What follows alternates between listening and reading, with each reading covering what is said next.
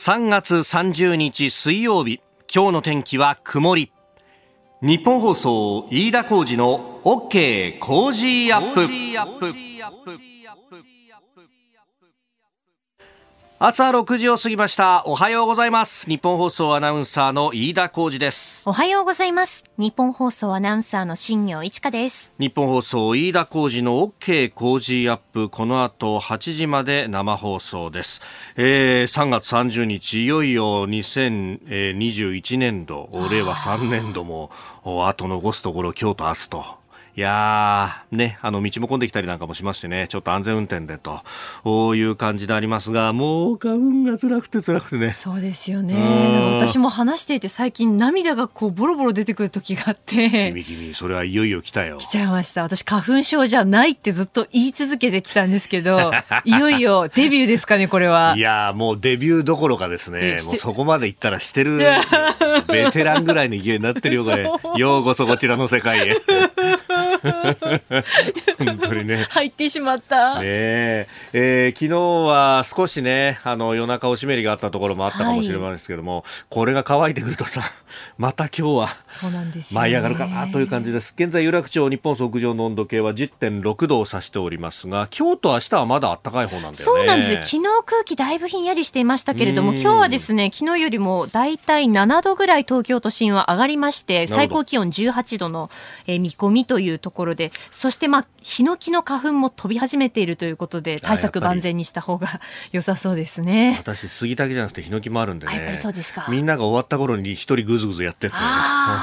これからの季節辛くなるな、本当にね。えー、まあ、そんな中ではありますけれども、年度が変わるということでね、えー、いよいよ新入生を迎えるというところになって、あの、自分の新人だとか若い頃とかをこう思い出すとですね、あの、その頃と比べると、この有楽町界隈っていうのもいろいろ店が入れ替わったりしてね、ね変わったなという感じもありますけれども、あの、お昼にね、えー、じゃあどっか食べに行こうかって言っても、なかなか新人の時っていうのは周りのお店わかんないから、はい、先輩にこう連れてかれたりなんかしてですね、こういろんなお店に行ったりなんかもしました。で、あの、この有楽町の周りっていうのもね、えー、昔からあるお店もあるし、あるいは入れ替わった新しくおしゃれなお店も出てきたということで、結構ね、食べ歩きというか、あの、街を歩くと楽しいと。で、そこでですね、有楽町の魅力を食を通じて発信する参加型キャンペーン、有楽町で食べましょう、私の一品グランプリというものをやっております。で、えー、これね、明日までということなんですが、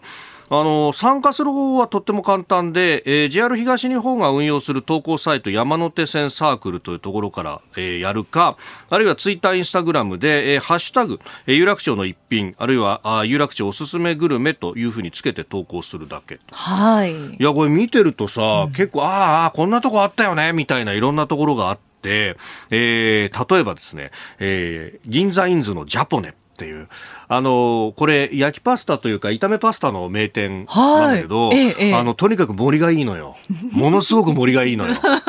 たっぷり、えー、であの横綱っていうのがあって、はい、まあそれがもう結構な盛りなんですよ。ドーンとくるのよ。ね、でさらにあの裏メニューであ言っていいのかなこれ。親方っていうのがあって親方？親方まで行くともっとものすごいことになるんだけど、えー、これはあのちゃんと食べられるかっていうふうに聞かれるみたいなね、えー、これあの私土曜日とか、えー、日曜日とかお昼の当番でですねいるときに、えー、お昼ご飯何しますって言ってじゃあ今日ジャポンにしようよなんつって、えー、もうフルフル株のですね、えー、デスクの人と一緒にお前お前そんなに食ってどうすんだよとか言われながら 食ってた覚えがありますしあとはあの電気ビルの下にあけぼのっていうですね、これ、とんかつ屋さんがあって。あ、ありますね。えー、これもうまいよね、うん、美味しいですよね。とんかつの名店はいくつかあるのよ。あのガード下にですね、ガード下のちょっと東京の、東京駅の方に行った時に、しげっていう名店があったりとか、あとはまあ最近だとですね、あの、この有楽町の日本その、隣、すぐ隣のビルの地下に、えー、丸屋っていうですね、これはあの、新橋にもあるんですね。ねこれは結構リーズナブルにね、うん、美味しいとんかつを食わしてくれる店とかね、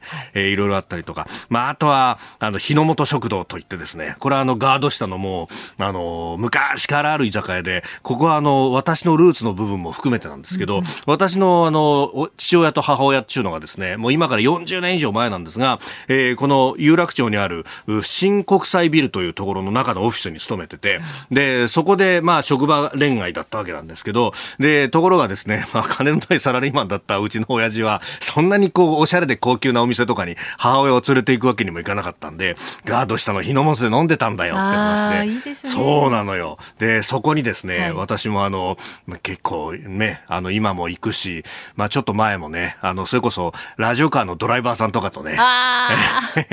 これで、あの、肉豆腐とかで、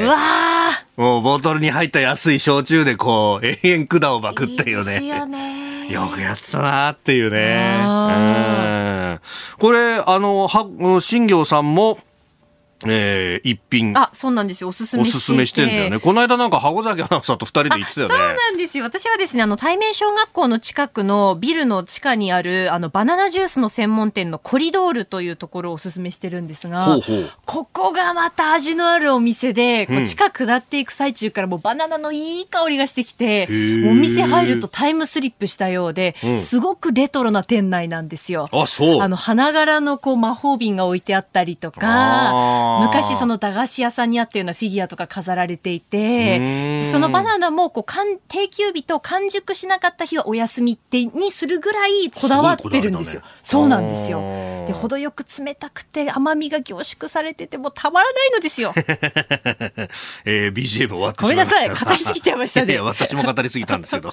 えー、ぜひですね、ご参加いただければと思います。あの、投稿選ばれると豪華商品が当たるということで、うん、えー、東京ステーションホテル、あの赤レンガの東京駅のあそこですよ。あの、宿泊券だとか、ギフトカードだとか、お食事券だとかね、えー、いろいろありますので、えー、ぜひご参加ください。あのー、詳しくはね、えー、日本放送の中にも、ホームページ上にですね、はい、えー、この一本グランプリの、一品グランプリ。一品グランプリ、ごめんなさい、えー、のサイトがありますんで、えー、ぜひご覧いただければと思います。あなたの声を届けますリスナーズオピニオン。ツイッターのタイムラインを見ると、しめやかなお通夜のような声だという、ね、そんなに気にしてませんよ、昨日の松田ズームズームスタジアムなんて。まあ、始まったばっかりですから。まだ始まったばっかりだからね。ね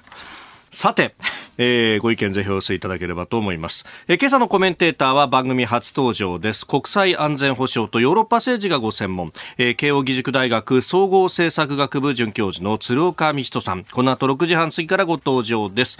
えー取り上げるニュースですけれども、まあ、ウクライナ情勢が中心となります。えー、そして7時台、うん、堀内ワクチン担当大臣退任へというニュース。で、さらに、おはようニュースネットワークのゾーンでは、あロシアとウクライナの停戦交渉などなどについて、えー、この時間はですね、鶴岡さんと、そしてアメリカハドソン研究所研究員の村野正史さんにも電話をつないで深めていきたいと思います。えー、ニュースキーワードはフランス大統領選、それからあスクープアップのゾーン7時40分過ぎ、アメリカリカとフィリピン過去最大規模の合同軍事演習を行うという東アジア情勢についても伺ってまいります。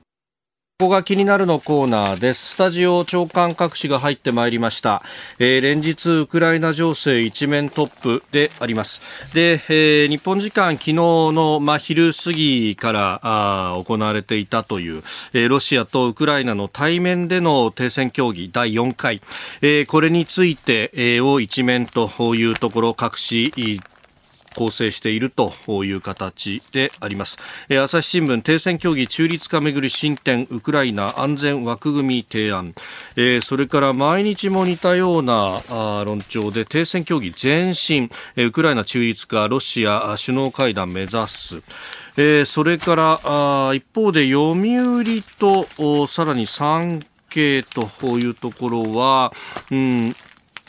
少しニュアンス違うかなという感じです。えー、読売はウクライナ安全保障、米、英、中、アメリカ、イギリス、中国と枠組みという部分。そして、えー、産経はロシア、キエフ攻撃縮小表明と、えー、ウクライナ、NATO 断念というふうに書いてあります。まあ、このあたり、今日のコメンテーターの鶴岡美人さんとこの後深めますし、また、えー、7時10分過ぎ、おはようニュースネットワークのゾーンでは、アメリカハドソン研究所研究員の村野正史さんともお電話をつないで、深めていこうと思っております。えー、そして気になるニュースでありますが、うーん、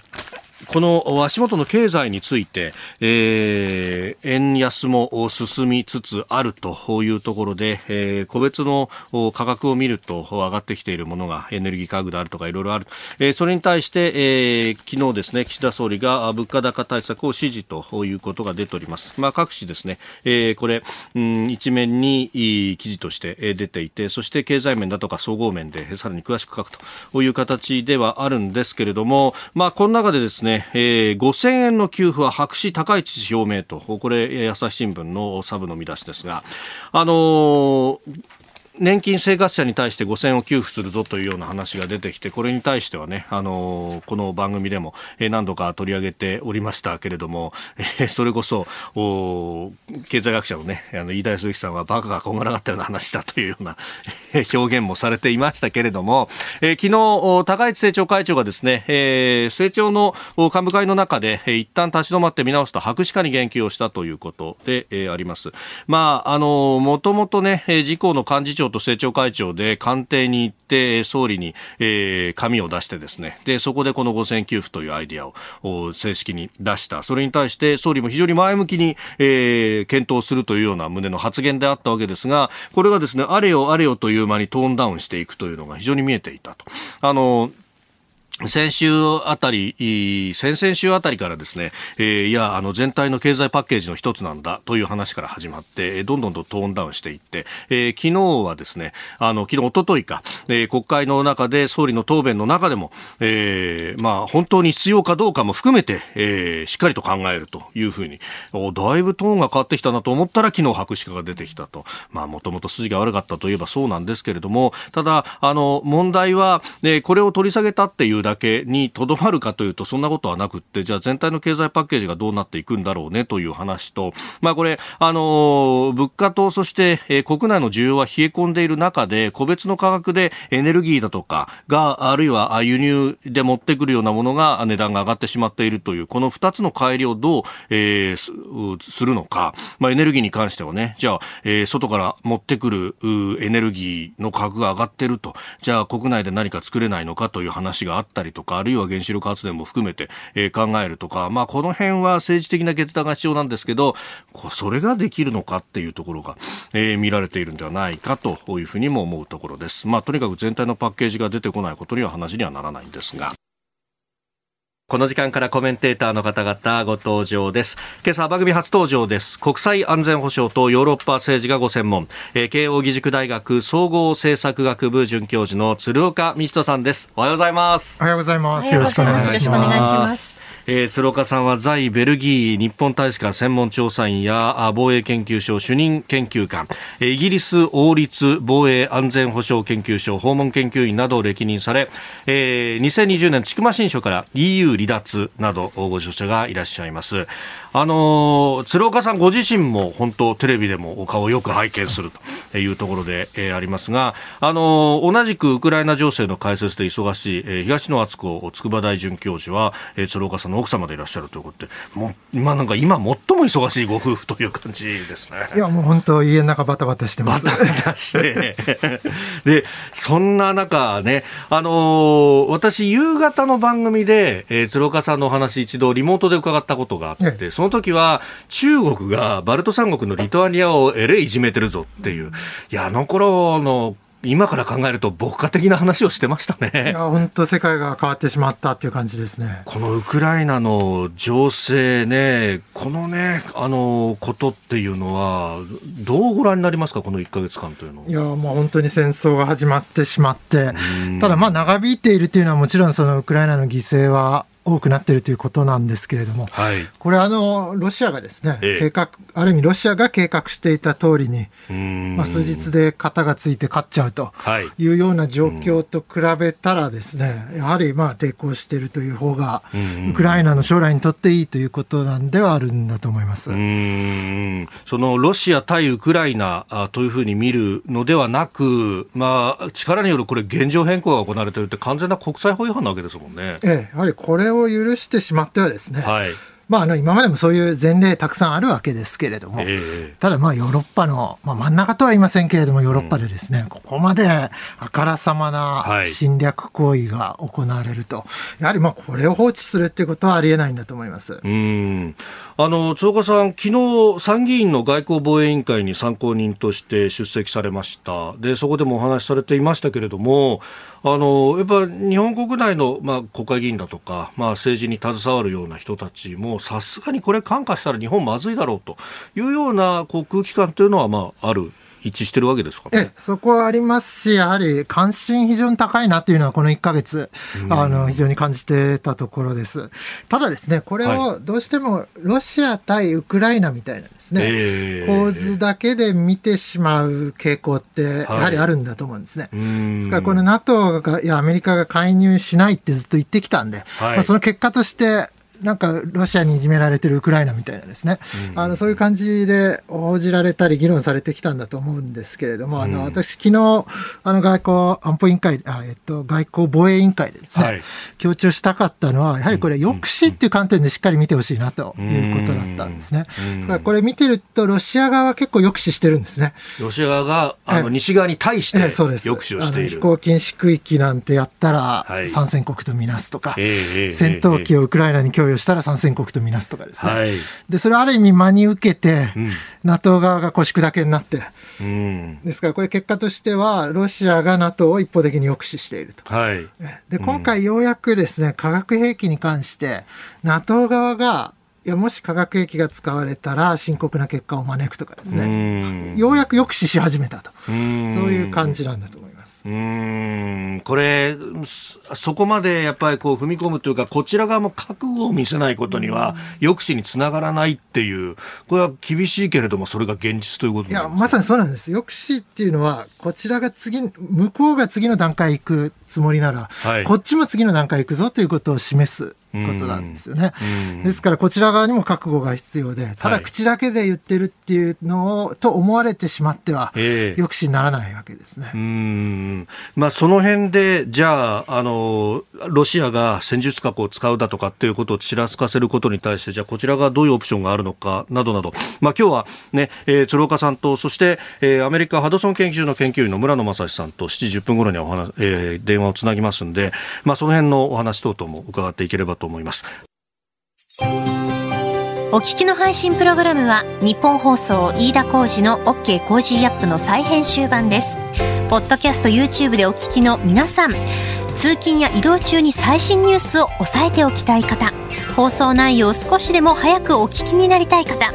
スマホやパソコンからラジコのタイムフリー機能でお聞きいただくと放送中であれば追っかけ再生も可能ですし放送後でも好きな時間に番組のコンテンツを自分で選んでお聞きいただけます。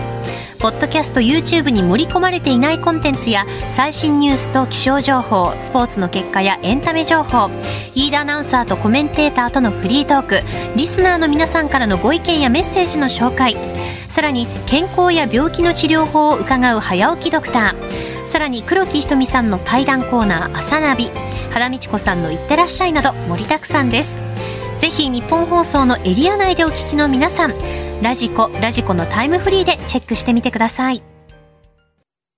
あなたと一緒にニュースを考える飯田浩二の OK 工事アップ。7時台もコメンテーターの方々とニュースを掘り下げてまいります。えー、今朝のコメンテーターは、慶応義塾大学総合政策学部准教授、鶴岡道人さんです。えー、改めましておはようございます。おはようございます。よろしくお願いします。えー、鶴岡さんには番組エンディングまでお付き合いいただきます。では、7時台最初に取り上げるニュースはこちらです。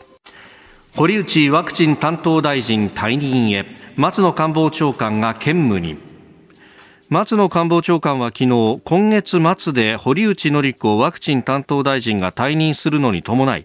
松野長官自身が後任のワクチン担当大臣を兼務すると発表しました堀内大臣は兼務している東京オリンピック・パラリンピック担当大臣の設置期限に伴う閣僚枠の減少によってえ今月末で退任するということです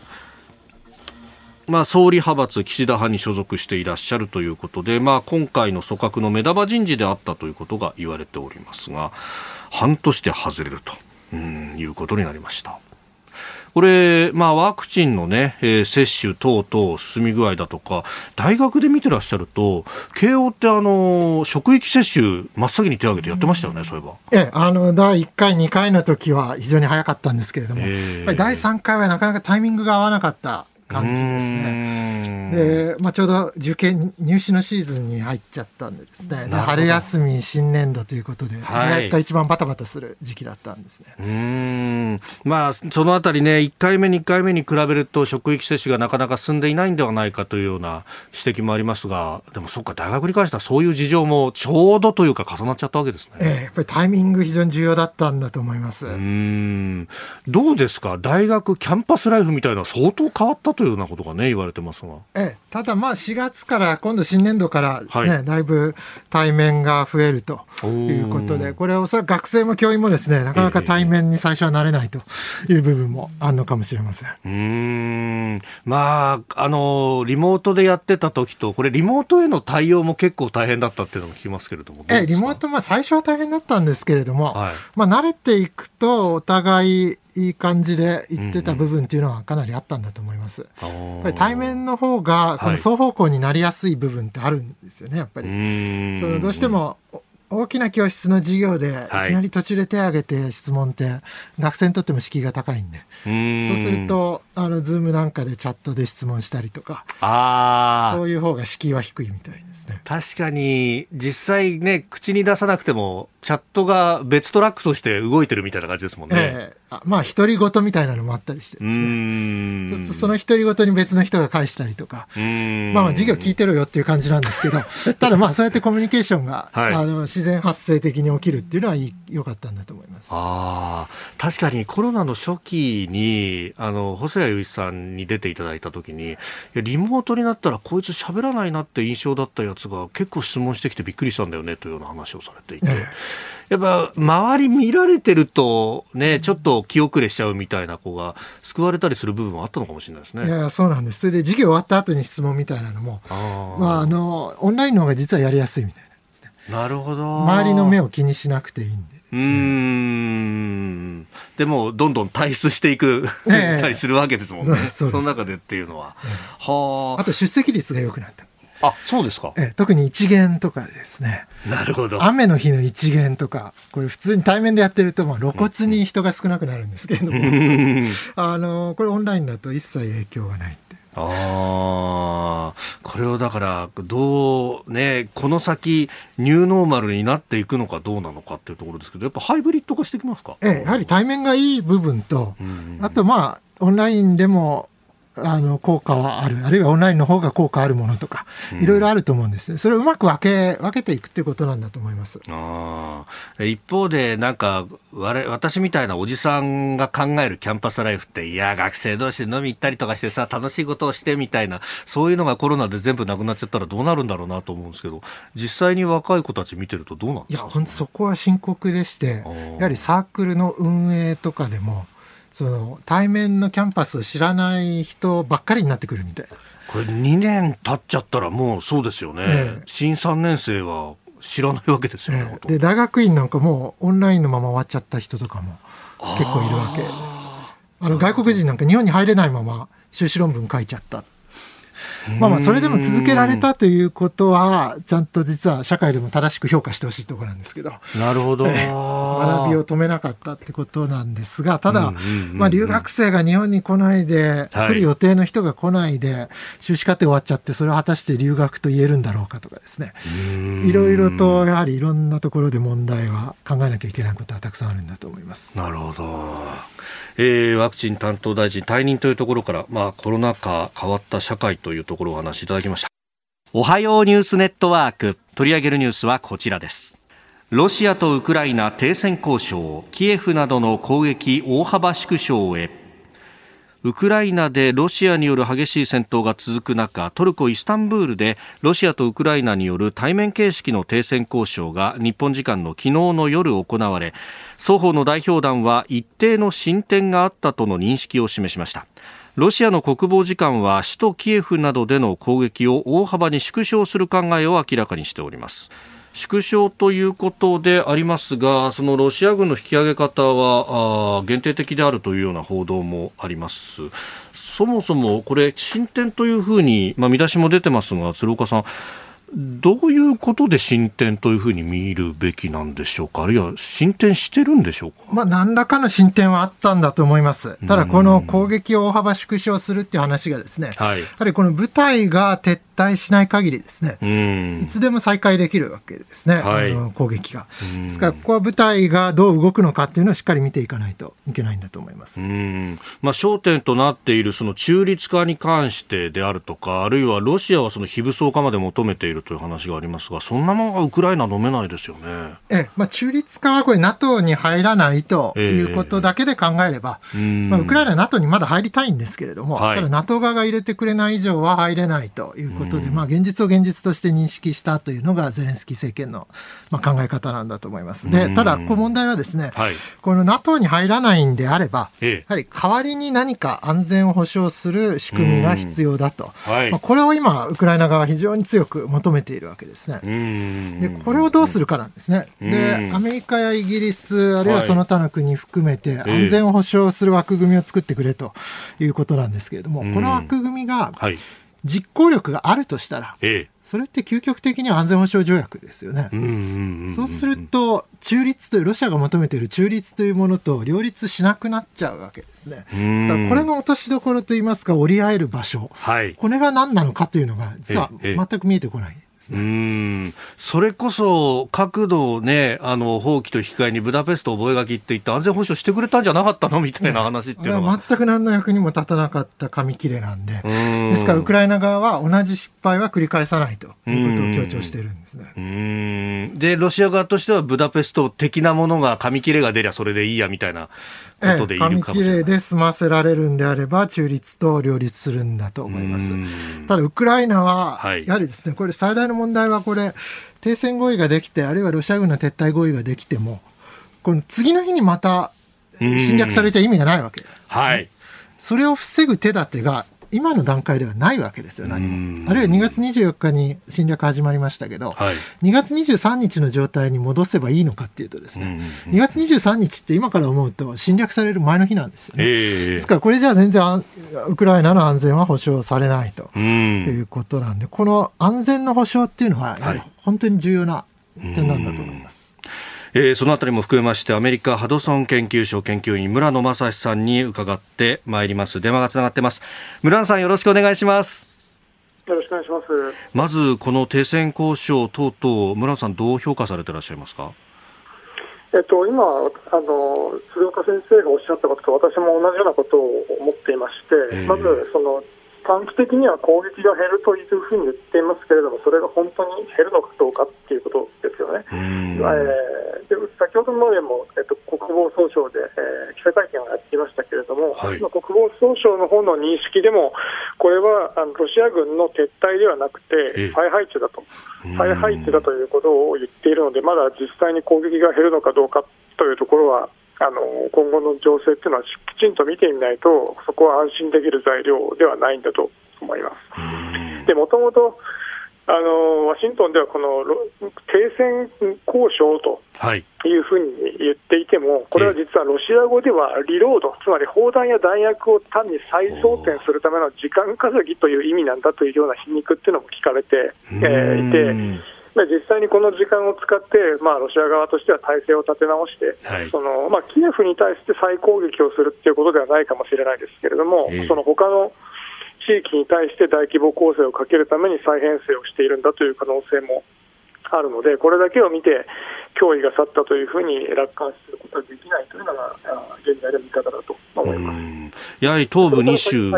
などを、これ、もう完全に掌握し、陸の回廊をクリミア半島に向けて作るとか、そういうようなことはもう着々やってくるぞっていうふうな認識でいいですか、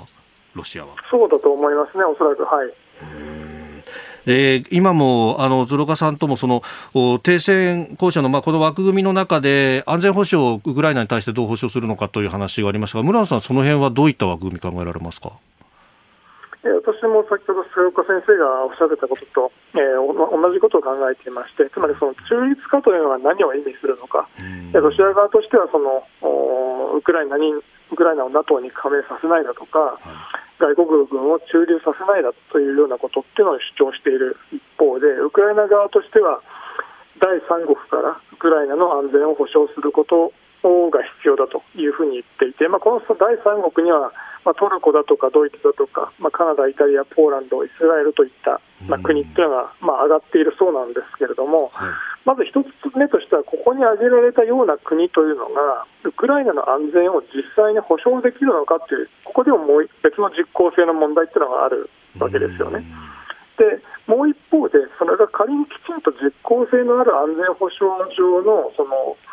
その保証、ギャランティーをその提供できるのだとすると、はい、それはまさに鶴岡先生がおっしゃってたように、ロシアとして受け受け入れられないのではないかということになってきて、ここにどういうふうな折り合いのつけ方があるのかっていうのは、いまいち私はまだよく見えてないというふうな印象です。鶴岡さんからも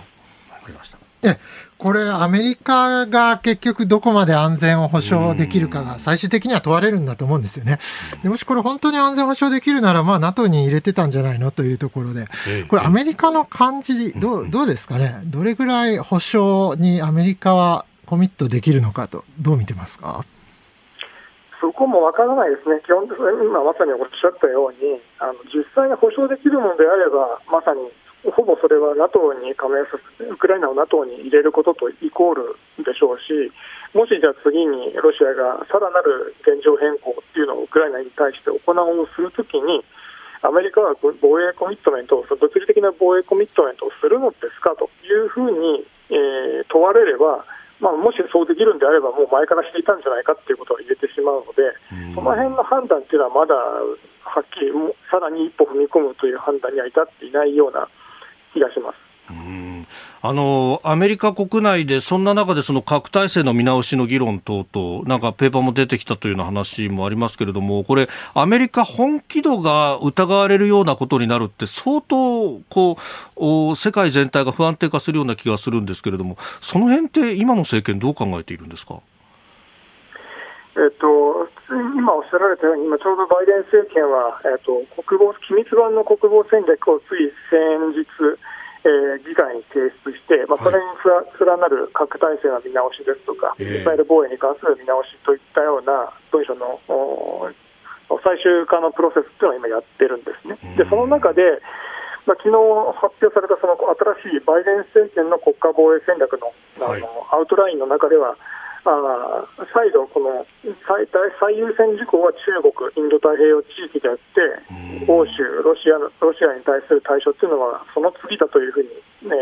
改めて書き直して、えー、いるので、えーまあ、ロシアが2番目だと、優先順位がそれほど高くないっていうのは、あのそのその通りなんだと思うんですよね。なので、まあ、このプライオリタイゼーション、必ずしもその十分な国防リソースを避けないという中で、はい、えー、それぞれの国、国地域に対してどのような手当をするのかというのは引き続き難しい問題で、ようやくこの20年間続いた中東での太平洋戦争から引き上げて、はい、ようやくインド太平洋地域に限られたリソースを投じようということをしようとしてた時にまさに今起きたのがこのウクライナ、ヨーロッパでの危機だったわけですから、あのこの東アジア、インド太平洋地域に対する、予算の投資というものがどこまでその継続的に行われるのかというのは今後、この欧州地域がもう一度その安定した環境に、えー、ちゃんと戻っていかないと、えー、継続的にインド太平洋地域に注力するということができなくなってしまうのでそこのバランスの取り方っていうのは今ちょうどバイデン政権から予算教書が出てきましたけど、実際に予算化がされるのはこれから夏にかけてあの議会での議論を経てからということになるのでそこでの推移っていうのも重要なポイントになるかなと思いますうん日本、全く一言ではないところですよね、そのあたりはね。えー、アメリカハドソン研究所研究員村野正史さんにも伺いました。これヨーロッパの抑止が弱まるとそれはそれで問題だしかといって東アジアが弱まっちゃうと日本にとってはあんまり良くないですもんね。いやそこそうなんですやはり中長期的には中国が最大のまあ脅威ということなんですけど、うんうん、ただ先に起きてしまったのがこのウクライナロシアの問題なんです。なるほど。続いて教えてニュースキーワードです。フランス大統領選4月10日に第1回投票が行われるフランス大統領選挙は28日公式選挙運動の期間に入り再選を狙うマクロン大統領が世論調査で優位を維持しております。ただ1回目の投票で過半数を得る候補はいない見通しで焦点は上位2候補による4月24日の決選投票に移っております。えー、鶴岡さんは国際安全保障並びにヨーロッパ政治ご専門ということでこのフランス大統領選というものの意味、まあ、これはやっぱりヨーロッパの大国のトップ決めるということで大きいわけですか？そうですね、特にイギリスが EU から離脱した後ですね、はい、フランスの役割は EU の中では特に大きくなっているということです。あのプーチンさんとの間でマクロンさん、相当長電話を毎日やってるみたいなのが出てきますよね。そうですね、モスクワに行った時も6時間やりましたし、で電話でも結構何時間もやるということで、まあ、マクロンさんもなかなか腰が座ってるというかですね、胆力があるということだと思います。これその辺がやっぱりこう国内でもよよくやってんじゃないかみたいなふうになってるわけですか？そうですね、まあ、あれはパフォーマンスだっていう人もいますし、実際、まあ、大統領選挙を前にして、パフォーマンスっていう要素はもちろんあるんだと思います。もちろんあるんですけれども、やはりフランス人はああいうのを支持すると、まあ、そういう言い方するとなんか語弊あるかもしれませんけれども、はい、やはりその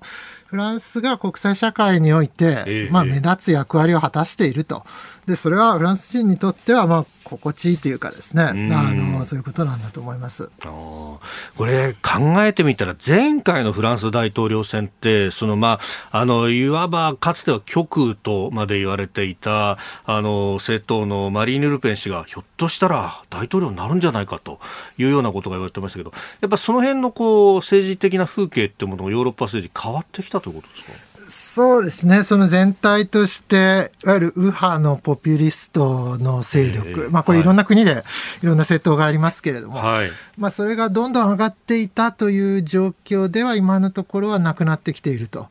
ただですね、これは本当、国によって、そして選挙によって、はい、あのいろいろ別の要素もありますから、結果として、そういう右派のポピュリストが上に出てくると。いうことは、今後もそういう心配はあるんだと思います。ああの当時そのまあ、いわゆるポピュリスト政党が各地で出てきたということの引き金の一つとしてシリアからの難民がどっとヨーロッパに入ってきたことというのがありました。今回のこのウクライナやはり難民がどっと入っているという話ありますけれどもまだ影響は出てきてないという感じですか、まあ、これ、今後どうなるかわからないんですけれども、ただ、まあこれもなかなかセンシティブな話ではあるんですけれども、えー、これシリア難民とウクライナからの人たちというのは、おそらくヨーロッパ人にとっては、もう全然位置づけが違うと。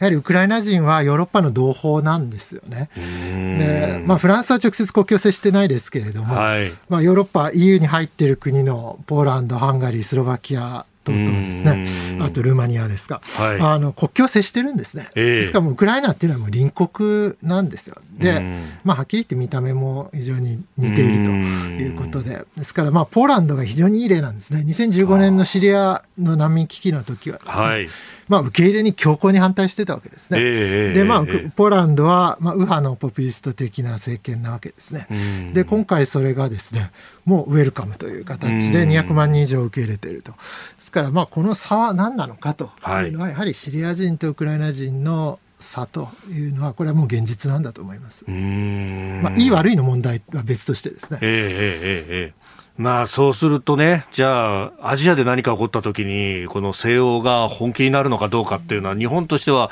なんかそういうところまで考えちゃいますね。ただやっぱりこれってある意味お互い様なんだと思うんですよね。やはり自分の地域の近いところにある問題ほど強く感じてコミットするわけですよね。まあ、その辺はまあなんというか人間の整理みたいなものもええ、なってしまう。やはりその口ではグローバルだっていうのは簡単ですけれども、はい、実際なかなか気持ちは追いつかないのはしょうがない部分あるんだと思います。さあこれ24日決選投票ですけれども、まあ、マクロンさんともう一人誰が来るんだろうねというようなところですか、まあ、ルペンさんなんだとは思いますけど、まあ、マクロンさんが勝つ可能性が極めて高いということだと思います。なるほど。えー、今日のキーワードはフランス大統領選について4月10日第1回投票という予定になっております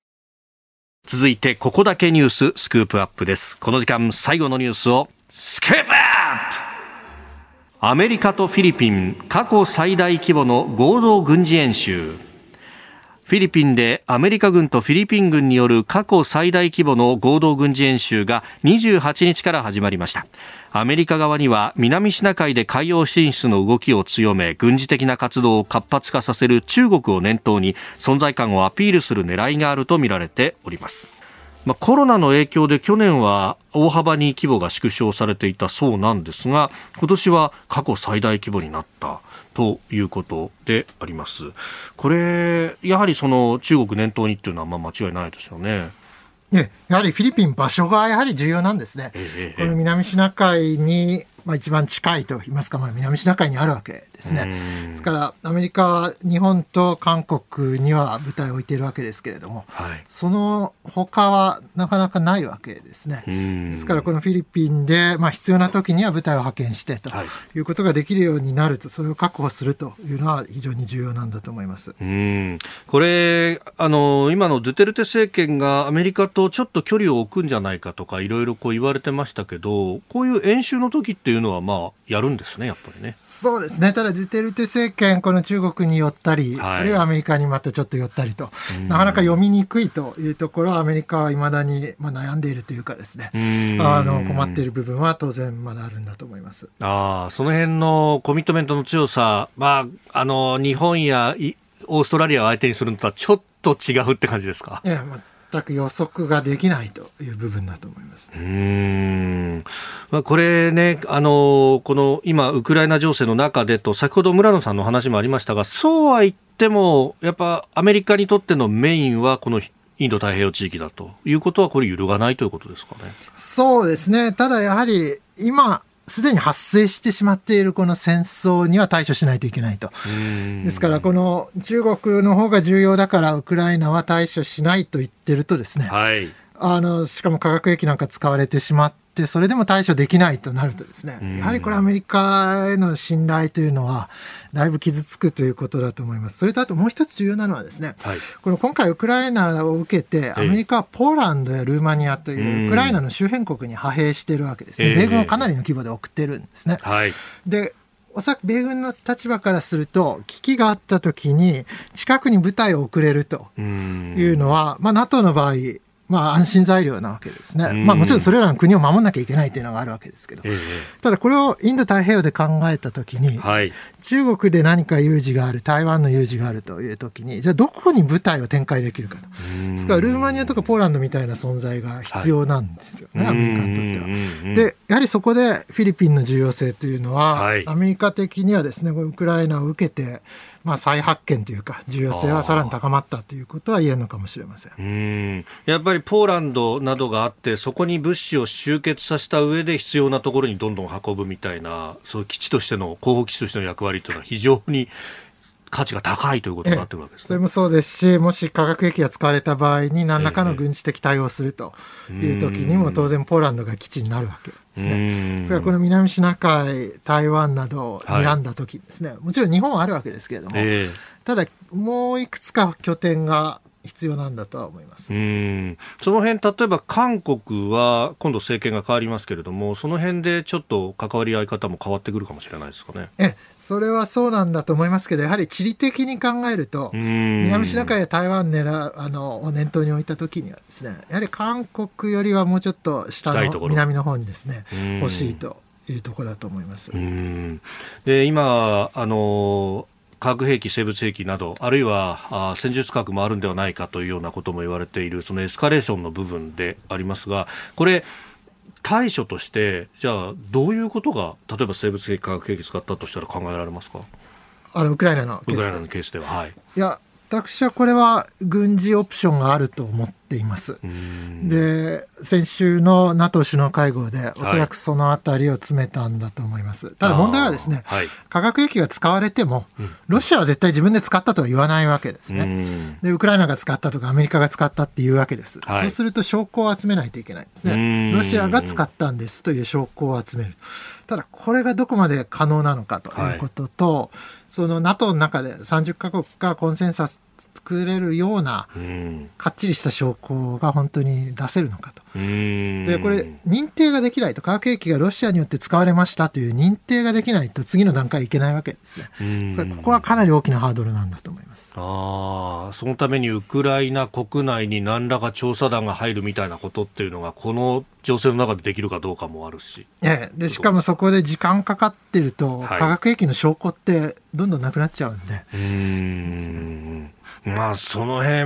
も考えると、まあ、もちろん使わせないに越したことはないと、そのためのこう抑止ってものが大事になってきますが、やっぱりこう規模としては釣り合ったものでやらないといけない。かといって、こちら側がじゃあ、こちら側だって化学兵器使うぞっていうわけにもいかないってところですか？いや、そうです。あの、バイデン大統領がですね、若干微妙な発言して、はいええ、あの、対応すると、それ、インカインドって言い方したんですね。インカインドって、まあ、同じような手段でみたいな、そんな感じですけれども。まあ、ですから、え、アメリカも化学兵器使うんですかみたいな議論が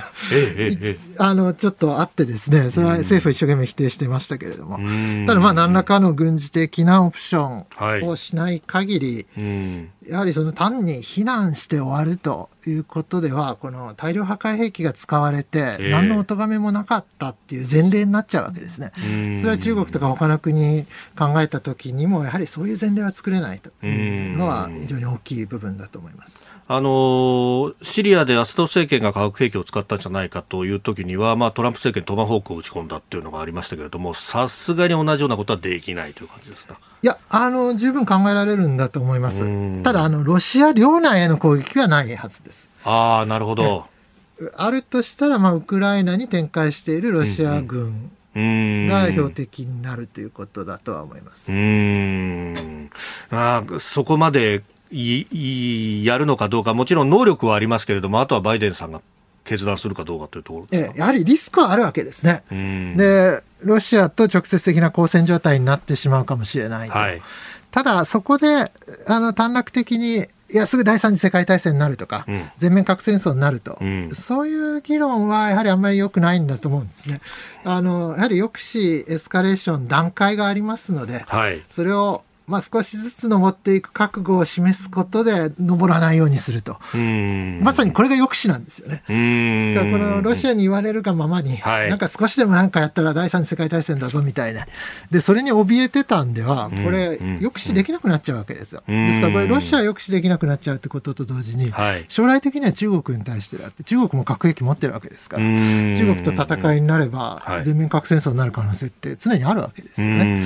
で、そしたらじゃあ中国には何も手出せないんですか？と。いうことになっちゃうと、我々は中国抑止できないってことになっちゃうんですね。蹂躙されるがままになっちゃう可能性だってあるじゃん。それをいかに止めるかと。ですから、この核兵器を持って現状を変更しようとする国。はい、これにしっかり対処できる何らかの方法をもう少し我々の方でしっかり、あの落ち着いて冷静に考えるっていうのは大事なんだと思います。今、まあ、メインで発動しているのは経済制裁でありますが、この効果というのはどこまで考えられますか？これ、効果はかなりあるんだと思います。でただやはり若干時間がかかるわけですね。ですから、まあ、5月にほあのロシア経済が5月に崩壊するとか、6月に崩壊するとか、いろいろと言われてまして、どうなるかまだ分かんないですけれども、ただ、まあ、ロシア側も、このままだと本当にまずいということは、当然、プーチン大統領を含めて気づいてるんだとは思います。うん。まあ、あのロシア国内もすでに少子高齢化も進んでいるし、国内の産業といっても、ほとんど部品も何も外から持ってこないとできないと、ベアリング一つ作ることができないなんて言われてますから、その意味では既存のストック使い果たしたらもうおしまいっていう。いや、本当そうなんです。あの武器もそうでして、あの今、戦車工場も操業停止みたいなニュースがあって、まあ、ちょっとそれ、どこまで本当なのかよく分かんないですけれども、ただ、ロシアの兵器も実は西側からの輸入する部品に頼っている部分が実はかなりあるというその半導体だとか精密部品ってものをじゃあ中国から入れられるのかっていうとそれもなかなか難しいっていう話がありますね。えーまあ、中国もただまあ、あれだけの国境を接しているんで、はい、あの小さなものであれば、ばれないんだと思いますけれども、ただまあ、それをどこまで今、中国政府がコントロールしてるのか、そしてロシアに、ロシアを支援するつもりが本当にどこまであるのかと。そこはまだ今一つ見えてこないところですね。うん。いずれにせよ日本としては、このね、あの前例みたいなものを、悪い前例を、まあ、中国が学んだりとかするようなことのないように一言じゃないぞって思いで見なきゃいけないわけです、いやそうなんです。その核兵器を使った恫喝とかをしてそれが効いたっていうことになると、うん。うん、あのこの地域にも核兵器持って脅そうとしてる国ってあるわけですから。で、やはり我々はそれを核兵器持ってる、相手が核兵器持ってるってことを分かった上で抑止しないといけないわけですよね。ですから北朝鮮と中国両方だと思いますけれども。ですからロシアに対してっていうのは、まあ、あの言葉悪いですけれども、我々にとっては今は、このしっかり教訓を得る、そういうあのタイミングなのかもしれません。えーまあ、アメリカとフィリピンの合同軍事演習の話からウクライナの話というところそして、えー、東アジア情勢、えー、お話いただきました。あなたと一緒に作る朝のニュース番組飯田浩司の OK! Cozy up!。ニッポン放送の放送エリア外でお聞きのあなたそして海外でお聞きのあなた。今朝もポッドキャスト YouTube でご愛聴いただきましてありがとうございました。飯田浩司の OK! Cozy up!。東京有楽町ニッポン放送で月曜日から金曜日朝6時から8時まで生放送でお送りしています。番組ホームページでは登場いただくコメンテーターのラインナップや放送内容の原稿化された記事など情報盛りだくさんです。また公式ツイッターでは平日は毎日最新情報を配信中。ぜひチェックしてみてください。そしてもう一つ飯田浩二アナウンサーが「夕刊富士」で毎週火曜日に連載中。飯田浩二の「そこまで言うか」こちらもぜひご覧になってください。忙しい朝そして移動中ニュースを少し深く知りたい時ぜひ AM、FM、ラジコはもちろん日本放送のポッドキャスト YouTube でお楽しみください。